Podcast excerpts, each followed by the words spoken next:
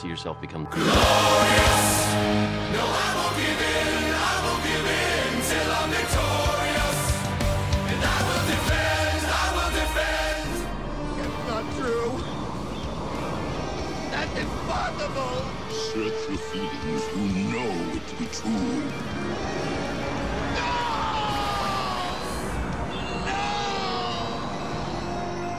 What are you doing? Getting a life. Everyone, and welcome to the first ever edition of the One Up Culture Cast, your source of knowledge for leveling up in the world of popular culture. My name is Trent, and with me is my co-host Jarrett. How have you been, my man? Yeah, really good. I'm super, super excited to be here. Yeah, I'm excited too. It's our first ever podcast with the One Up Culture brand. Uh, we're looking to do this weekly and releasing every Thursday. There may also be a couple of bonus editions coming through when the topics uh, require it. Keep an eye out for that, and also an ear since it's a podcast. Uh, they'll be released alongside uh, the articles, which will be coming through every week on Mondays on our website as per normal. To keep up to date with the schedule and more, be sure to follow us on Twitter at OneUpCulture. So you're my first ever full-time contributor now. Congratulations. Yeah, yeah, super honoured. Um, joined a friend's podcast. Yeah, that blog. really is like the. There's no higher acclaim I've made than it. that. I've really made it. Yeah, you should tell all of your friends I have. and. Wait a minute, just give me a second. I'll tell all of my friends. Hey, Train, did you hear about that podcast I'm doing? No, what podcast are you doing? I'm doing a podcast. Oh, with you. Yeah. Well, that's Yeah. all my friends. That's everyone. Yeah, congrats. If you want to be Jarrett's friend, uh, find him on Twitter as well. Uh, you can just say it at One Up Culture. I'll steal the friend, and I'll have multiple friends for once. So, Smooth. yay me. Yeah. Um, now, because this is our first episode, uh, we wanted to pick a topic that encapsulates modern media. Uh, right now, the superhero genre is king, and Harley Quinn may as well be its queen. So she may as well be Harley Quinn. Yes, Yeah. she may as well be. Thank Harley you for Quinn. giving me my time to say that. That, that is the only time we'll now be muting your microphone. Um, no matter where you look, or you'll see her, and it's kind of amazing considering she's surrounded by heroes three or four times older than her. Superman, Batman, Wonder Woman, Iron Man, all them they came way before she did, and we're going to cover that. Um, but somehow, despite the relatively short frame of uh, time frame, she is as about as big as she can get in the industry right now. So what we wanted to do was look at how she went from this small-time girlfriend to a cartoon character and has become one of the biggest names in the industry. This is the evolution of Harley Quinn. Uh, now, before we go too far in depth, um, we are both big-time DC fans. Um, Jarrett, you're probably slightly higher on the Harley Quinn fanboy stage. Fangirl. Fangirl stage. You're a fangirl. Yeah, I squeal. I squeal like Yeah. a little girl. Yeah. Um, I mean, I'm I'm six five and I squeal like a little girl when I see Harley Quinn because I'm excited. Um, I mean, this is a character that I was introduced to when I was quite young, and her debut was uh, in the TV series that I grew up on. So, um, yeah, I've loved her since day one. I think that is a really important thing when we're sort of looking at this sort of growth aspect. Uh, everyone, you know, when they come into comics as a little kid, they get introduced to characters that their parents have known and have been around the block for years and years and decades and decades. Especially our generation, that's sort of born in the 90s or late 80s, and even sort of slightly, uh, if you're a bit younger than that, uh, we've sort of literally grown up with the character just coming into prominence. Like, you know, she was came about a couple of years uh, since we've been born Yeah. and she's grown as a character as we've grown. And although we can't necessarily relate to her because we're both men, and she is surprisingly a woman, um, it's still Oh, it- there's nothing surprising about that. it's still fascinating to watch how she's grown and changed as she's sort of become Yeah. more and more of a character. We're going to look into that in more detail. Um, but just to quickly cover, if this is your first time coming into contact with Harley Quinn, what? oh, what? But second of all, she is a member of the DC comic universe. Uh, she is essentially Joker's girlfriend and has kind of left from that post, although depending on what aspects of the media you're looking at, she is still Joker's girlfriend. Uh, as, as I said, she started off as a s- small bit character, and she's now become, uh, and this is what uh, comic artist Jim Lee and big time DC guy has sort of said, she's now the fourth pillar of the DC comics, uh, joining Superman, Batman, and Wonder Woman. And it could be argued that she's even, as far as popularity goes, she's toppled Wonder Woman to be the biggest female comic character in the market right now. Well, for me, uh, Harley, this is a personal thing. She's the most interesting character for sure, um, and I feel like Wonder Woman is kind of a cheap knockoff of Superman. She's a fantastic role model for for girls and women. Um, but she is just Superman with boobs. Um, I'm sorry, it's Wouldn't that be Supergirl or Power Girl? well, you would think so, yeah, but uh, they're not given the same prominence as Wonder Woman. Wonder Woman is the female uh, within the Justice League, and um, and you've got this with everyone. I mean, people say Batwoman, Batgirl is obviously the female version of Batman. Catwoman can also be uh, argued that that is the female version, um, and not being just a straight rip off, which is what Harley is. She's uh, she's not a rip off of the Joker. She's a completely separate character. Uh, she's quite intelligent. She's been to university. She's a psychologist. For those that don't know, and we'll cover that in uh, both of her origin stories, that from the uh, TV series and from the New Fifty Two comic book uh, continuity. But uh, yeah, I'm just gonna pass back over to you before I get too into fangirling on that one. Yeah, I mean, the aspect of Harley Quinn it is quite incredible seeing, you know, she literally became a big character. And what we're going to do now is we're just going to cover basically her noticeable no, noticeable appearances as she's sort of gone through. As we kind of alluded to, uh, her first ever appearance, and this is sort of another rarity. Uh, she appeared first in the cartoon series, Batman the Animated Series. It came out in 1992. Um, she's one of the few people to be created specifically for a media that wasn't comics, for a comic book character who's survived and thrived actually in spite of that kind of debut. A lot of people consider comics to be the ultimate canon, and if you aren't created and developed in that environment, you're kind of nothing. Um, but Harley Quinn bucked that trend and proved that you can be created for that kind of market, that kind of media. And as long as you're an interesting character, as long as you're an engaging character, it's going to work. Yeah, and uh, one of the other really noticeable things about this, like we said, Sep- September 92 uh, was her debut in that animated uh, Batman series, which was quite an iconic one for both of us. We loved it, and uh, I think it really revolutionized the way that superheroes were, were viewed in the media. It re- really did change things quite a bit for its time. But that's not what we're talking about. Um, the episode was called podcast. yeah, another one.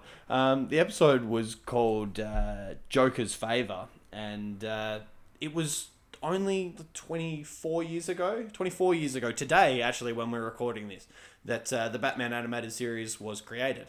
Which is uh, kind of interesting when you think that Batman just celebrated his 75 year anniversary, and uh, Harley Quinn's been around for a couple decades, and uh, she's already been, you know, said by Jim Lee, by creators, the fourth pillar of the DC universe, which for fans of the DC universe and uh, knowing the people that we are speaking of, that's a big deal, um, and you'll definitely understand that. Yeah, you don't join the Trinity unless you're a big deal. Um, you don't mess with that formula.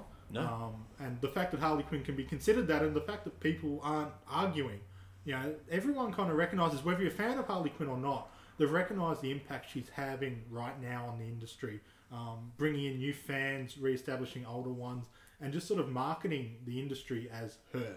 You know, she's a big deal. When you look around, if you're trying to buy toys, if you're trying to buy shirts, whatever, uh, you're going to see Batman, you're going to see Superman, you're going to see Harley Quinn. She's when it comes marketable. to DC. Yeah, she's a really marketable character, and uh, a lot of people have said that she's not a good role model for female, uh, for for girls growing up, um, because she's insane and she's a villain, to, to put it very simply. But um, like I said earlier, she's got that uh, education behind her in both of her backstories. She's a psychologist. She's uh, portrayed as very intelligent until her meeting with the Joker, and then she kind of becomes manipulated. Uh, and and I definitely understand where people are coming from there. That after that point, when she really becomes uh, Harley Quinn and not Harleen Quinzel, uh, yeah, she she does kind of lose quite a lot of that strength in character.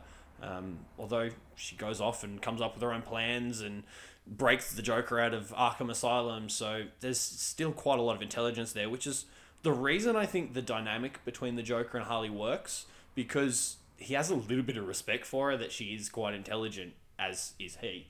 Um, but for the most part, it's quite an abusive relationship. He portrays not wanting anything to do with her, um, and she's all over him. It, is funny sort of seeing uh, elements of the fandom for DC Harley Quinn Joker uh, romanticize their relationship, and I mean it's a fun relationship to watch within the dynamics of the comics or the animated series, or even the movie as we've seen uh, 2016 Suicide Squad. but it's not a relationship we should be, you know, lifting up in any way. Um, No. it's there's no no real proof that the Joker uh, and Harley Quinn can work out in anything but a one-sided abusive relationship. Uh, but it's fascinating that you know we are looking at a character who is troubled. She's you know got a lot of issues and challenges, but at the same time, like fans are still identifying with her and seeing the good in her, even though she's you know, pretty much too far gone. Anti-hero. She's Yeah. being a hero for the wrong reasons. Yeah, and you know she sort of dabbles between being you know perhaps morally grey to being an outright villain, depending on the circumstances. But it's fascinating to watch the evolution of her come across as just being a girlfriend to the Joker. Uh, as the comics have gone on, um, we see her sort of split from the Joker a bit and sort of be brought back in, leaving, brought back in. In some ways, actually accurately representing an abusive relationship at times. Um, so it's yeah, and sort of coming across other people, joining up with new friends and stuff. And a lot of this is actually you know brought in and established over several episodes of the animated series. She appears in about a dozen or so, I think fifteen episodes all up. There's about five or six or seven which are central to her character being brought in. We mentioned in um, 1992 was her debut in Joker's Favour. Uh, 1993 to next year she appears for the first time in comics. Uh, it's a non-canon episode, um, but it is in the comics. And that was uh, Batman Adventures number 12 that she Hmm. appeared there. Um, and it's around that time as well in the animated series when she pairs up with uh, Pamela Isley, better known as Poison Ivy. And I mean, Joker is a crucial character to Harley Quinn's story.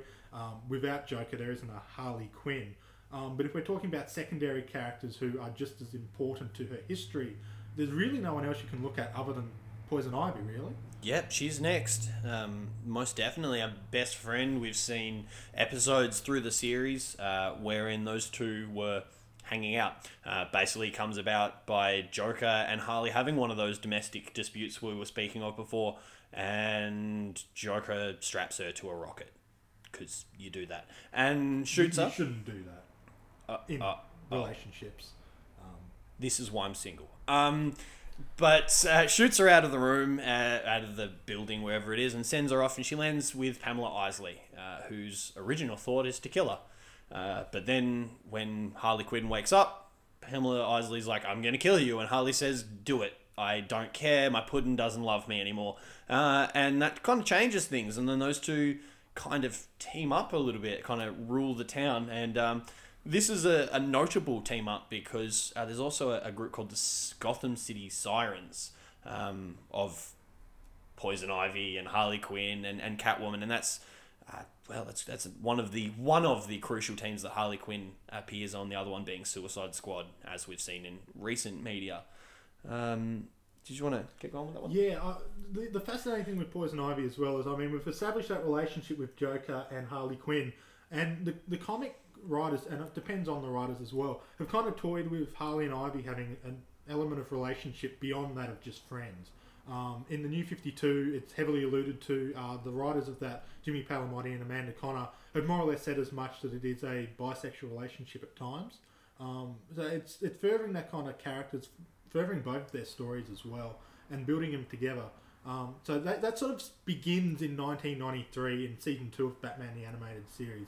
The year after that, 1994, um, is really probably one of the most important stories for Harley Quinn. I think the most crucial point of her evolution. Yeah, um, it's it. You know, the, story is Mad Love. It appears both in comics and on the Batman animated series. And what it is is essentially her origin story. It introduces you to why Harley Quinn became Harley Quinn.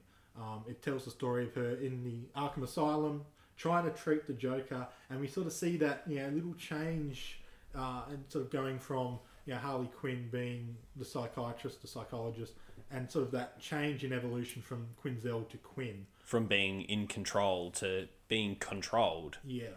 And no matter, I mean, there has been subtle changes to her character, to her origin story, but really, this is the one that remains the same throughout. Is that connection coming through Arkham and being built up from there? Um, after 1994, after Batman the Animated Series has come and gone, there's a little bit of a gap. And coming into 1999, just before the turn of the millennium, uh, we see her join the, the prime DC comic universe. She's been in comics before then, but none of them have been what's classified as canon. Now, if you know you know anything about comics, you'll know canon is just crazy, and there's way too much uh, to discuss there. But basically, she joined the main line in the story called No Man's Land, um, which, if you know about DC Comics during that time, they like to do mega events. No Man's Land is just another one of those mega events, alongside Cataclysm, alongside War Games, alongside Knightfall, all that kind of stuff. It's one of those another big ones, and we can be thankful that it's brought in characters like Harley Quinn and one of my personal favourites, Cassandra Cain, into the DC universe, basically. And from there, it's really like gung gung ho for her. The next Yeah. year, uh, she got her own solo book, which showed that DC had faith in her character beyond that of just a side character, and she yeah begins you know to do her own thing a little bit, separate from the Joker and aspects, um, and yeah, that goes on for I think went for about two years. I think that book did. Um, you can collect all the episode, all the uh, editions in trade now if you want to follow it up. Um, and then it goes on for, know, the story continues on. 2009 is really another big seminal point in the character. Um, the first, first sort of big video game to come out for DC in a long time. Well, not just for Harley. This was a really big point for everything for this whole uh, Bat universe. Uh, getting their own game and getting the voices from the original uh, animated series. They had Kevin Conroy being uh, as Batman. They had Mark Hamill. You may have heard of that guy as Joker. Uh, and, and I believe they brought back Arlene Sorkin, who was the voice of Harley, which is uh, kind of notable. Um, but Tara Strong ended up doing the the uh, voices for the, for the video game. So that was a little bit interesting. They changed the voice actor. Um, and they also changed up her look, which is this is the first big redesign we see of Harley. There's a few through here that we're going to go through, and we're going to try and cover each one of those. At least uh, each of the major this. ones. Obviously, there's subtle changes from comic Yeah. to comic, but And we don't want to go over an hour, so we don't want to. But Yeah. um, in Arkham Asylum, uh, we had the first one, and she really kind of looks like a nurse, which is a bit different from uh, her doctor backgrounds.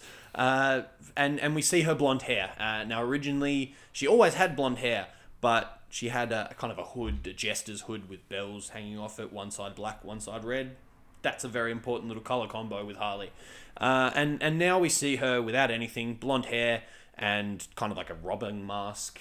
Yeah, it's the typical domino mask that you see a lot of the superhero characters wearing. She's still got the you know white face paint, face paint again. Make note of that coming later on in the track.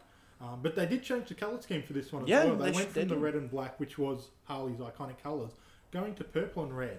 Um, Yeah. and we see them toy with this color scheme a little bit in the coming years. But uh, you know, for so long there, Harley Quinn had been jester outfit, one piece with the little jester hat. And they're always playing around, but they seem to be sticking to black and red. Yeah. And then variants of. Uh, so I think that's yeah, that's really her her color scheme. It always will be. You can play around with it all you want, um, but it's probably not going to change. It may with uh, the current movie with the blue and the pink.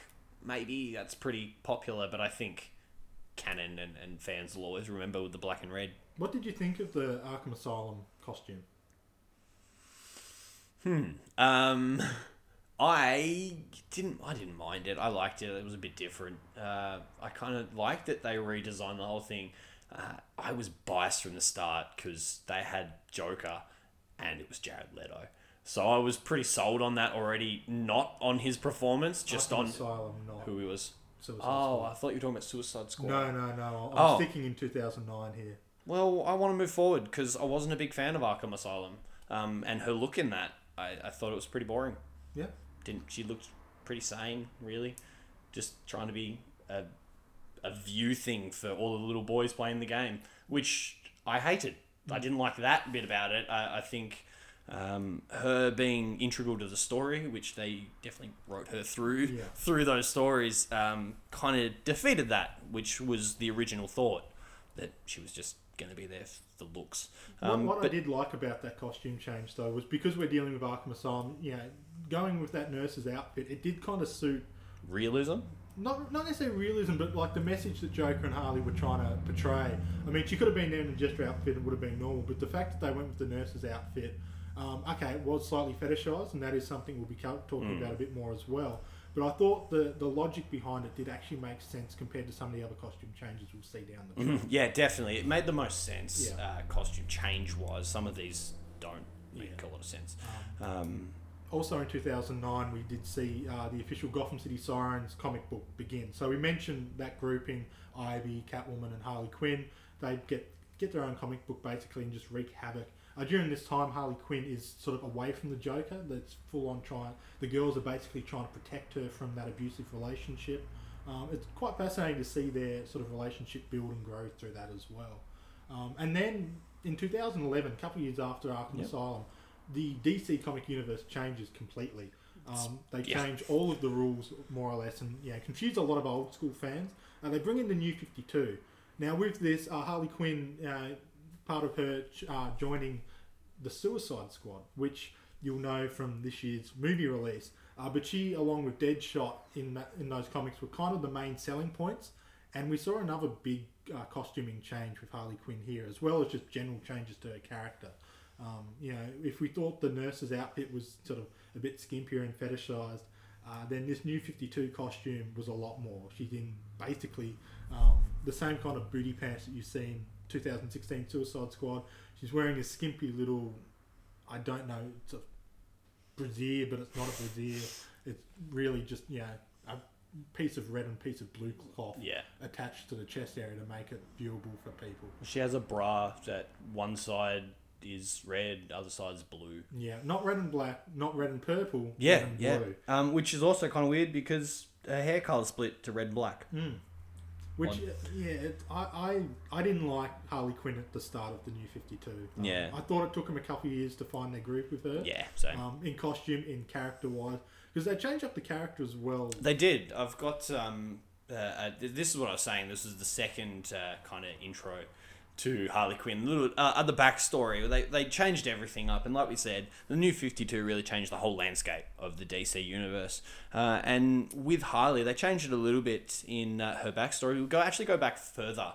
Um, than we did see in the animated series. In the animated series, we just see her as a doctor at uh, Arkham. Uh, the new 52 actually starts as uh, her childhood um, with her family being quite unsupportive of what she wanted to do uh, and constantly being ridiculed and kind of put down, um, which becomes quite important later on.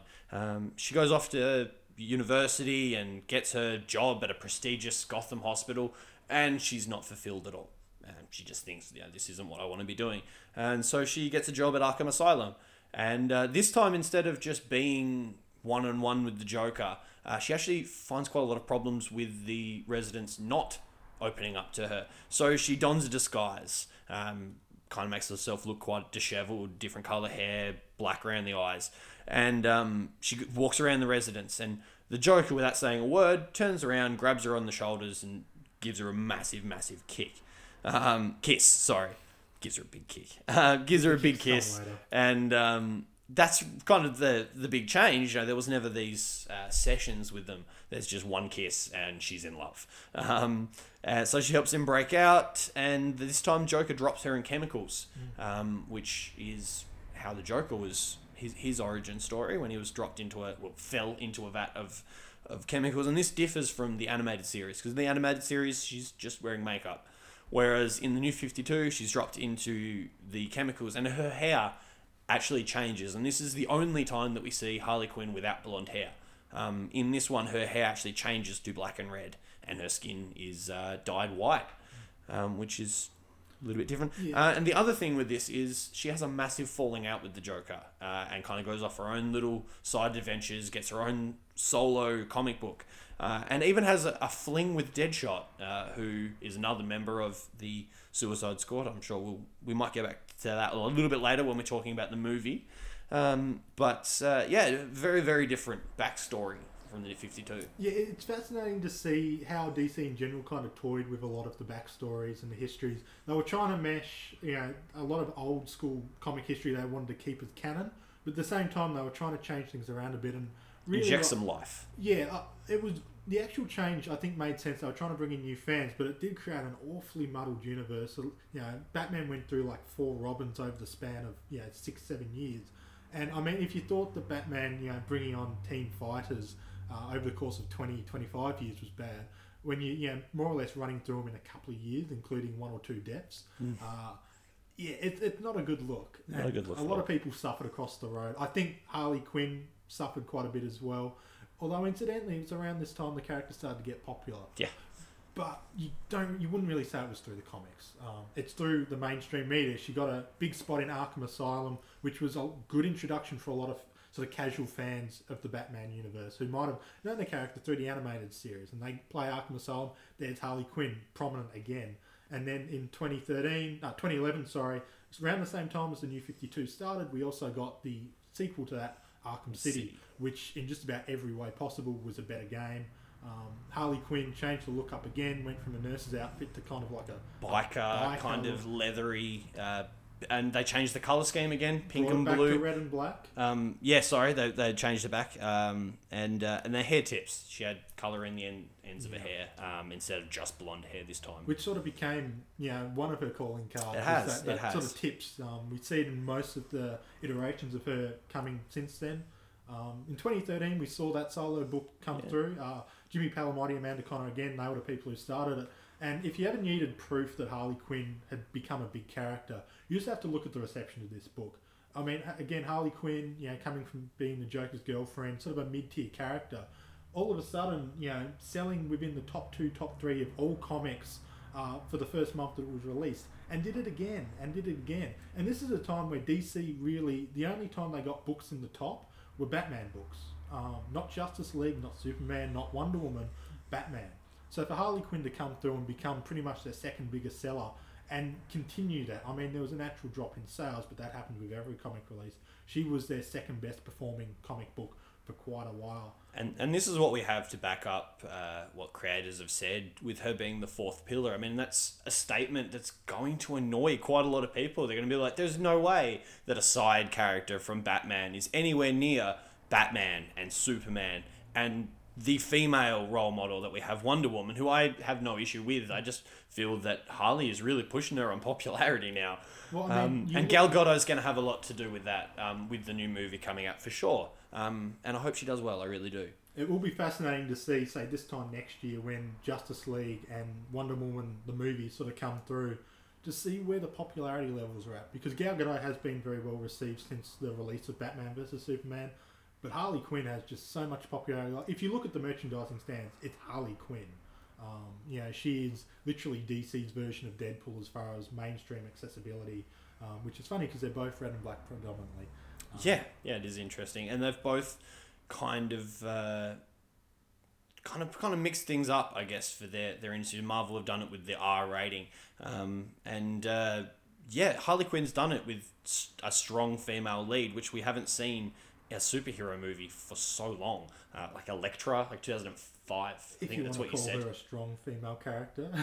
She was a lead. That's Yeah, yeah. that's all I'm going with. Yeah, Yeah. 2005. Um, uh, Elektra was the last. Sort And of, and let's not go to the one that happened before that. no, no, let's not go to any of them really. Elektra Yeah. at best is forgettable. Um, and when that's your best bet, like yeah, But that was yeah, that was the last image. Yeah, that was the last female lead superhero we've seen. And then we get to Suicide Squad, which is an ensemble piece, and we've got Will Smith there, so obviously he's definitely leading. But uh, Margot Robbie is second highest billed on that, um, and probably getting third amount of uh, t- storyline in the movie. Uh, I don't want to spoil anything for those of you who haven't seen it, but you probably have by now. Um, and we're going to try and not spoil too much of it with when we get to her. yeah. But, But, it did uh, really like that movie was a two-person story. It was. It yeah. was Deadshot and Harley Quinn. All the merchandising established that, and really the merchandising was around Joker and Harley. Yeah. Um, so whichever way you look at it, Harley was one of the biggest names. Ipto facto, yeah, it was kind of one of her lead movie Yeah. pieces. and um, yeah, in that way. I mean, and and, and I think we've got quite quite a few more. But like, I, th- I think Wonder Woman could be a precursor to if we do get this Harley Quinn movie. If that fails, they might just go, no, the world isn't going to accept it. We're not going to do it. Um, and I hope they do because uh, a Harley Quinn movie would be great. You know what would be fantastic? What would be fantastic? A Gotham City Sirens versus Birds of Prey film. No way.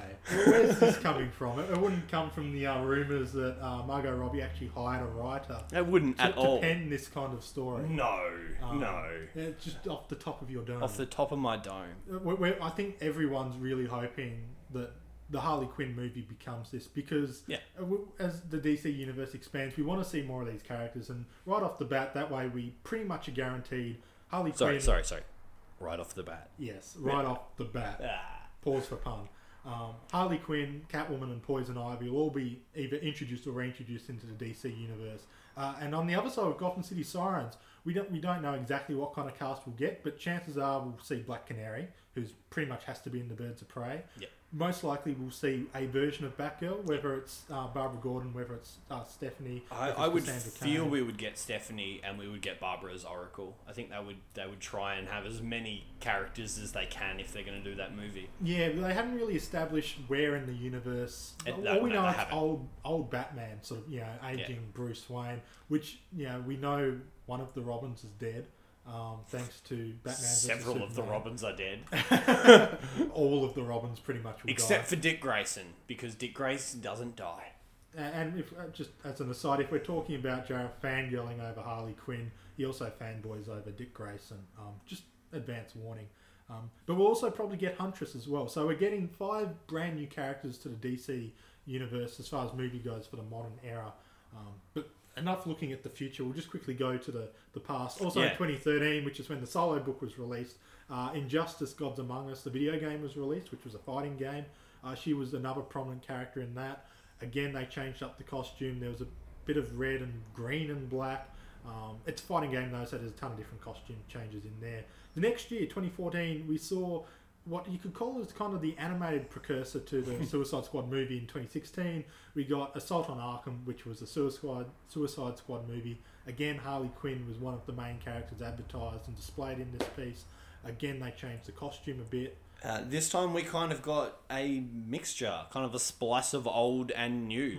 Um, they they kind of stuck with the Harlequin look, uh, with the jester hat and the split red black bill on each end. Um, but they cut the middle out. To put it simply, they they, they added some midriff and uh, kind of put her in the pants she was in in Arkham City, kind of the leathery ones we were telling you, quite skin tight ones. Um, Also put her in so hard- Deadshot's pants. Hey Ew. Um, that.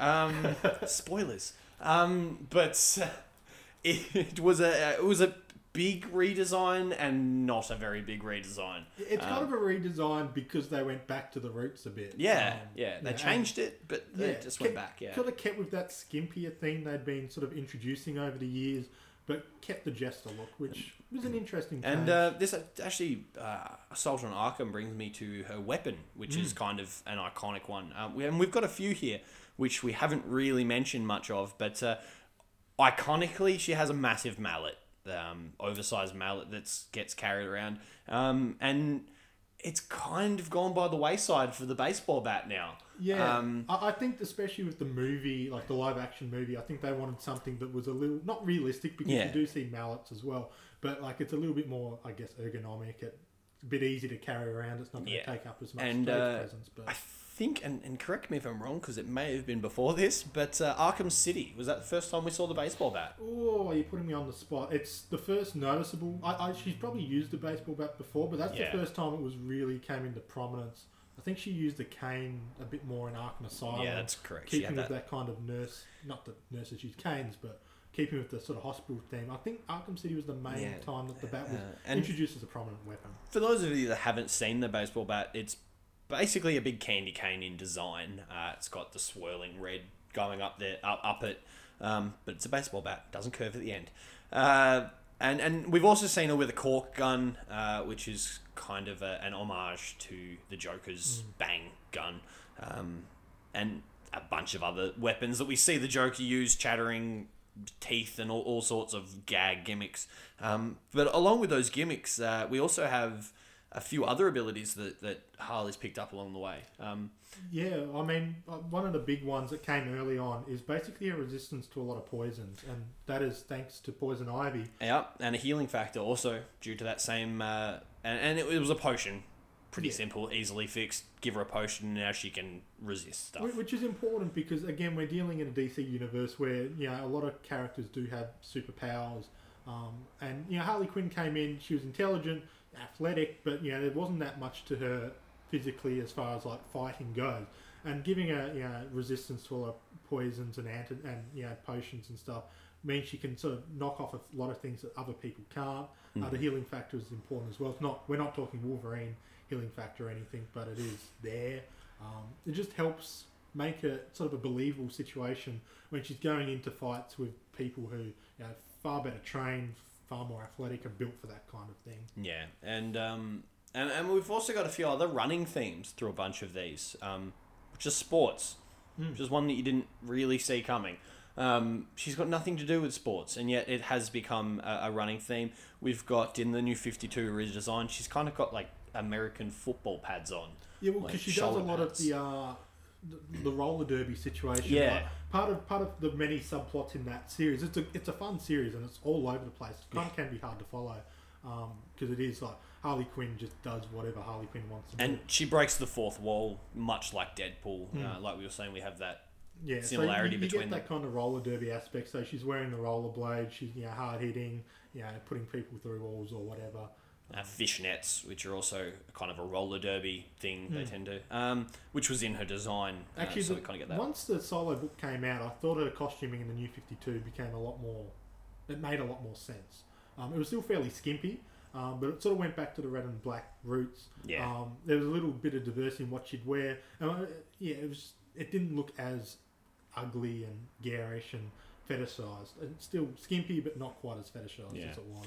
Actually, that was something else that, uh, speaking of design, we had uh, the first book she had for the New 52 had like seven different artists or something on it.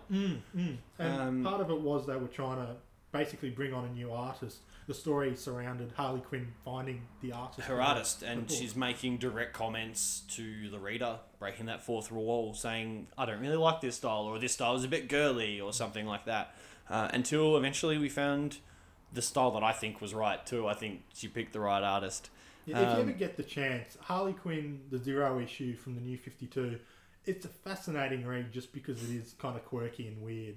Um, and some of the artwork in that, I mean, is phenomenal. Yeah. Because they do get a lot of different artists, a lot of different styles of artists as well. I think uh, Justin Newgan is in there as well, who's got a very unique kind of pastely kid style. Um, yeah, definitely pick it up if you get a chance. It should be around somewhere. Um, uh, the next year after that, just moving forward, we got Arkham Knight, uh, which kind of combined the Arkham City and Arkham Asylum looks. She kind of goes half nurse, half biker thing. Um, it was it was okay. I wasn't the biggest Yeah, fan of the um, game in general. Of the gaming ones, I'd say City was my favourite Hmm. design. Um, then probably followed by Knight, though. Yeah. Um, I wasn't a big fan of Arkham Asylum. Her her design Hmm. in that it made the most sense, but it just seemed like they. It's the design where they took the most left field jump. Yeah. They they went as far away as they, as they could, which kind of worked. But then they slowly started bringing it back to what was working. Um, and I think that might be because yeah, they they realized that people liked the design Um, and, that then- she's not just a sex object because she was important to the, the storyline in uh, all of those games. And, and moving on from that, in uh, you know, 2015 had Arkham Knight. The solo series was still coming through. 2016, of course, anyone following mainstream media knows all about the Suicide Squad movie. Margot Robbie brings Harley Quinn into a live-action movie debut. She did appear in the Birds of Prey television series that basically came and went. Uh, we had to mention it. Yeah, it, it's there, but it's not really like every. It's forgettable. Um, Harley Quinn's in it, but she's not. There's so much much better content of Harley Quinn. yeah. Um, yeah, so Margot Robbie brings her live action debut.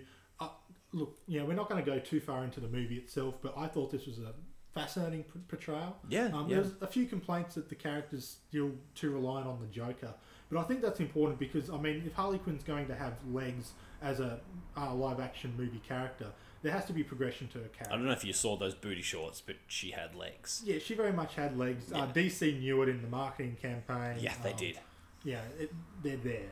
Um, yeah, full on. Um, and my issue with it was that it is an ensemble piece. There are so many characters in that movie, uh, and and this isn't just with Harley. This is probably my issue with the movie as a whole. Um, there just wasn't enough time for backstory. Um, we got backstories of Harley Quinn through some flashbacks, which were very reliant on the Joker. Um, we got some flashbacks of Dead Deadshot uh, and his family, and Diablo and Rick Fox, and but that's all we got. Uh, and we had a lot of characters in that movie that kind of deserve some backstory. Uh, Katana was one that I know you were quite like specifically you were quite Yeah. annoyed that didn't get as much as we got one comment to her getting uh, her talking to a sword. with her, her partner in it. So It, I mean, her character in that, and again, we're going a bit off topic, but I, I, yeah, any chance to complain about characters I like not getting enough screen time and uh, focus. Yeah, Katana's basically there to wield a sword and look cool, and Yep. she achieved those things, but the character's a lot deeper. And you really only get a hint of it about the sword carrying the souls of its fallen victims, and the fact that her, you know, partner soul is in that sword. yeah, Um, but yeah, Harley Quinn's character it is very much dependent on the joke in the movie, but I think that's important because the character you, you know you can't just jump into Harley Quinn as a character without the Joker. Um, uh, you can redo the origin story, but if you're going to do Harley Quinn right, you kind of need to show that struggle and that abusive relationship, and then show her moving on from it. And the way the Suicide Suicide Squad movie was cut perhaps doesn't show it the same way as some of the deleted scenes that we've heard about suggest. Um, you know, again, this is I'll, I'll try and avoid the spoiler, but basically, there's a moment where in the actual movie, the Joker's showing, I guess, a version of love, his version of love to her. Whereas in deleted scenes, there was an alternate take of one of these scenes where he pretty much, you know, is abusive to her, uh, and it still achieves the same goal. But what it presents as a movie completely changes what is portrayed. yeah. We saw a lot of uh, scenes like that that were cut, especially with the Joker. Jared Leto uh, had come out and said half of what I shot wasn't in the film, like nothing. Uh, and and there's another part in the film where, where she basically she runs back to the Joker, where you know she's gone and had this movie and, and kind of stood on her own, not on her own with a you know group of other criminals, but uh, for for the purposes of this movie, kind of stood alone uh, in media wise on her own without the Joker, and we're kind of just seeing that she has to run back to him, which kind of weakened her. it weakens her. I don't mind it in the context of the movie because presume like what I, and again I'm saying you know presuming presuming presuming I could end up you know falling flat on my face in these presumptions. Usually, yeah. Yeah, um, but like if, if we're seeing potentially Gotham City Sirens movie, um, I think it's good that Harley Quinn was kind of still attached to Joker a bit, and so that when Ivy and Catwoman are with her, they're perhaps trying to show her you know the light and give her you know the voice of reason. Well, that's part of the dynamic of the Gotham City Sirens is Yeah. that neither of those two women are really like Poison Ivy isn't stuck up on anyone and uh, is very independent, and as is Selina Kyle, Catwoman. Uh, although we see her with quite a lot of romantic ties to Batman, in the same way we have those romantic ties with Harley to Joker. Uh, she's a lot more independent than Harley. Uh, She is quite happy to tell Batman to stuff it, and she'll go do her own thing. You know, I'm gonna be good now, and now I'm gonna be bad, and it it really is. Uh, yeah, th both of those characters are a lot more uh, stronger, I think, and and more self confident. Uh, they don't need no man. Um, so I think yeah, that that would be a good dynamic. Yeah, um, but we'll see what happens. And yeah, at this stage, the the movie is still very much a rumor. Um, as we kind of mentioned, it could depend on how Wonder Woman does, how far ahead it does go. Um, the costume again for Suicide Squad does change quite a bit. Yeah, I did want to ask your Um, opinion. they sort of bring back a sort of pinkish red and blue. Um, and we've sort of mentioned the booty shorts. Uh, she's in sort of a t-shirt. It's a lot more of a casual kind of look. Uh, were you a fan of it? Yeah, for the most part. Um, so, like I was saying before, we have that sports kind of theme going through, and once again, we have her wearing a sporting top. It's got numbers on it, uh, but it's kind of cut off. Got the midriff. They got the color, uh, and and they really not just in costume design, but they they redesigned the character in this movie as well. Uh, she's really more insane.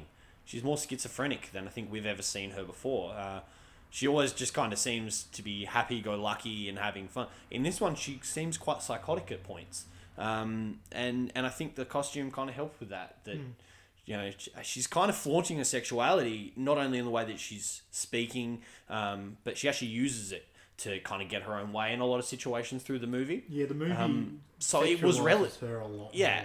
Um, so oddly enough, the booty shots were necessary to her character. They actually were portraying what her character was. They weren't just she has legs. Let's show them. Um, like Which she, I'm she sure uses was the that. marketing reason. behind 100%, 100%. That's, that's what you've got writers for to justify that concept. yeah, Um, yeah. We also saw a glimpse of the Jester outfit in the movie. we did. Um, I mean, it, again, it's just a glimpse. We don't get to see it properly.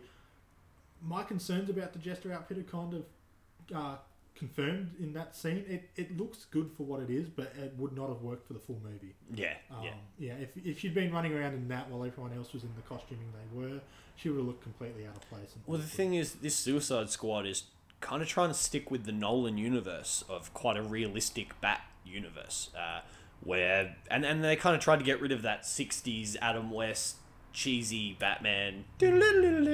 Um, and uh, yeah, and as a result, if you'd had her running around in a jester outfit, she would have looked ridiculous compared to you know Deadshot, who's got this new mask, and everyone's looking quite normal, and then she'd be running around like a clown, Yeah. literally. but more so than she already pretty much is. Um, so I mean, that's kind of the breakdown of her history. Um, there's other little areas as well, like costuming changes. The uh, Brave and the Bold animated series puts her in a 1920s outfit. Uh, the Rebirth has kind of combined the red and black look with the sort of uh, pink and blue tips, which it's just weird that they're now doing four colours instead of two. Yeah, why Um, why change it? yeah, just just pick a color scheme and stick with it if you're putting it on a costume. Um, yeah, as we're sort of nearing the end of the podcast a little bit, I guess the question has to be asked. We've seen her progression. We've seen how she's sort of you know changed that character a little bit, her attitude, her look. But somehow this character has become massively popular. What do you think that is? Ah, I know really. that's, a, that's a big question. That's a but- massive question, and I thought you were just going to pose it to the listeners. I didn't realize you were going to turn that one on me. No, I'm putting you on the spot right there. Right. Well, uh, for me, it is because she's the most interesting female DC character at all.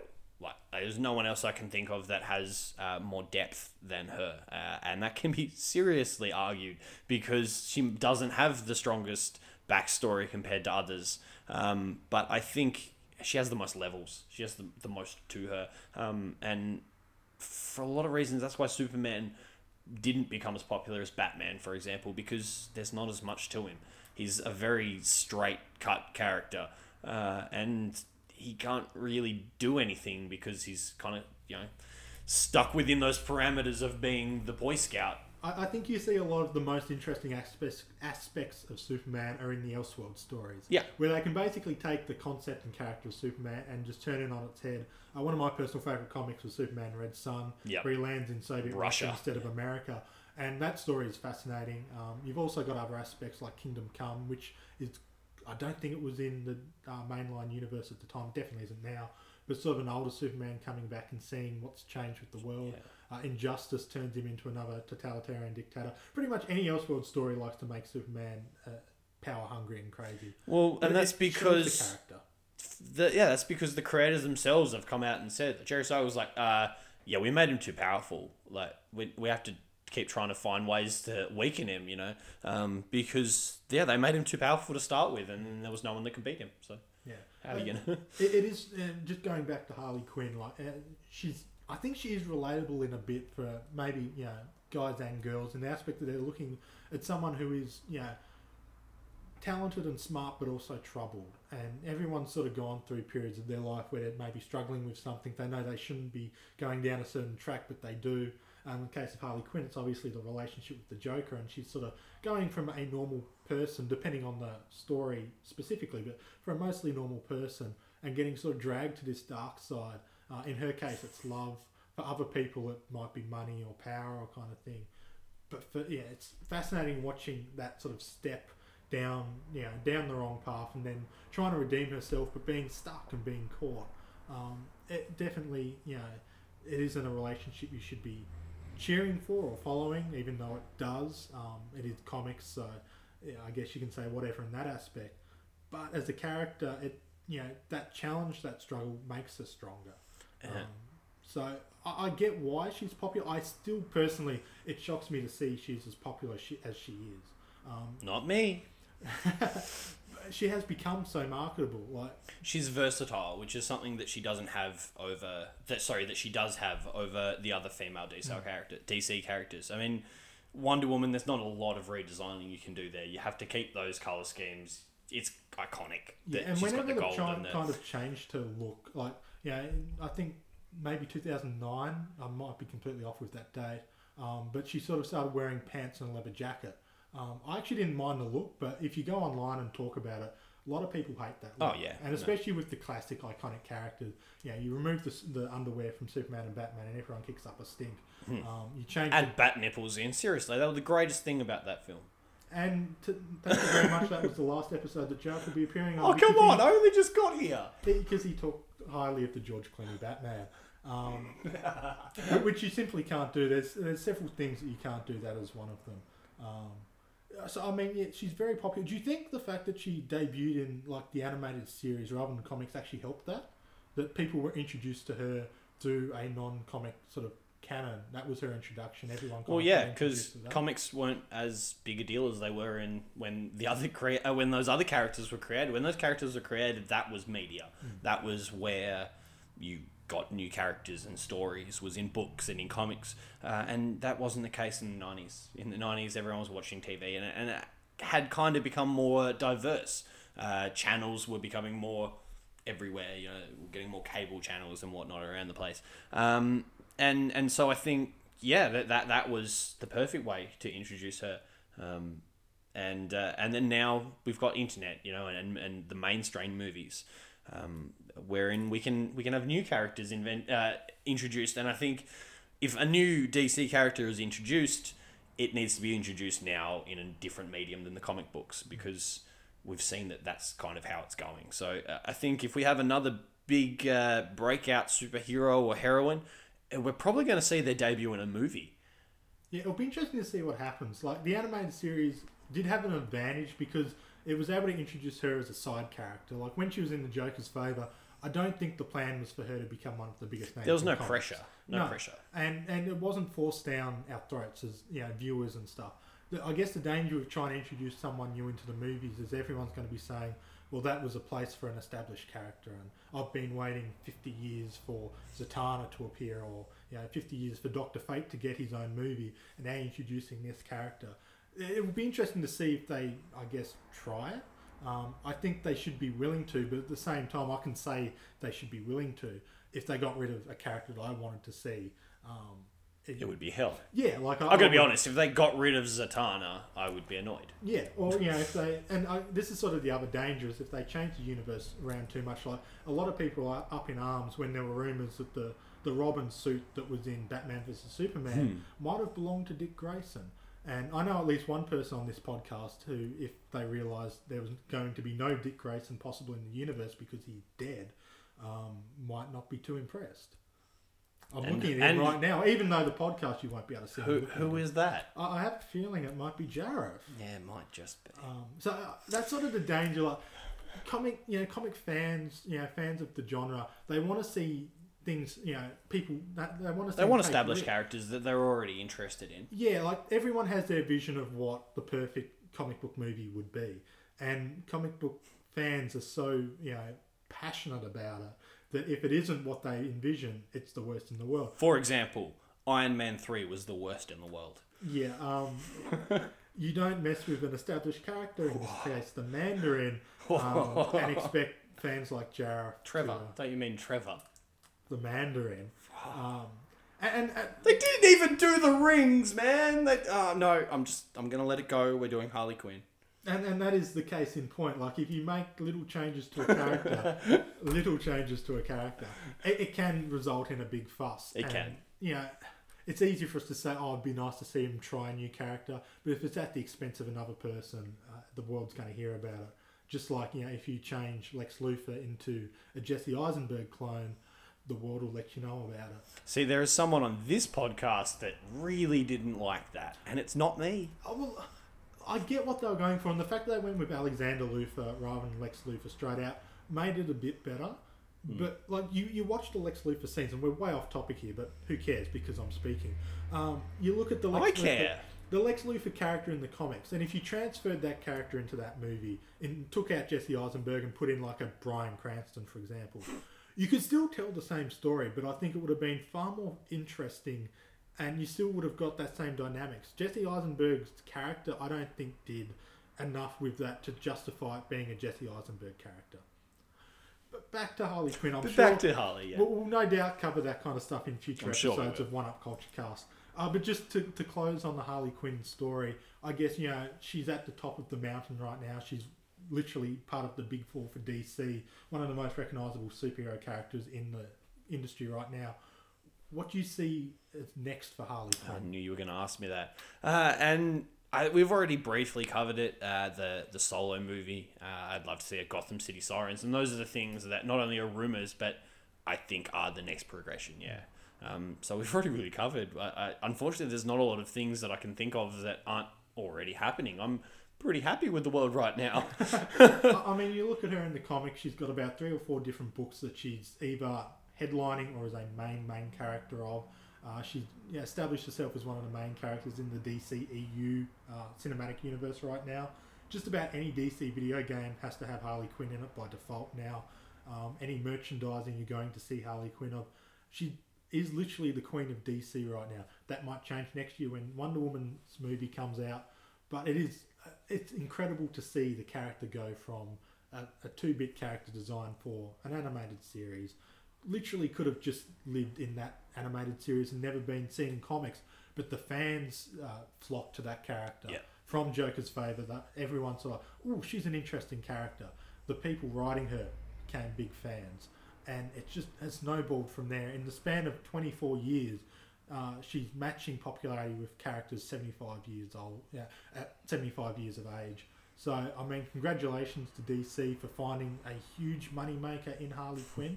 Um, we hope that it's only going to produce more and more things down the track.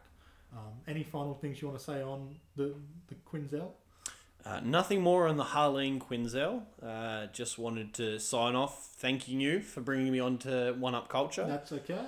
Uh, Um, yeah, as we said, this is going to be coming on every week. Uh, to keep up to date with it, again, go on to Twitter at OneUpCulture. Uh, next week, I don't want to give up too much away as to what we're doing, but where I sort of mentioned we might be doing a couple episodes a week, uh, we're going to be doing a series of podcasts covering, and I'm just going to say this, one of the most iconic, important, and just downright best sci-fi series of all times. Uh, so we're going to basically conclude with uh, The Sky Will Not Be Taken From Us. Thank you very much. My name is Trent. Uh, My name is Jarrett. thank you for listening to One Up Culture Cast, and this is Game Over. Pu, pu, pu.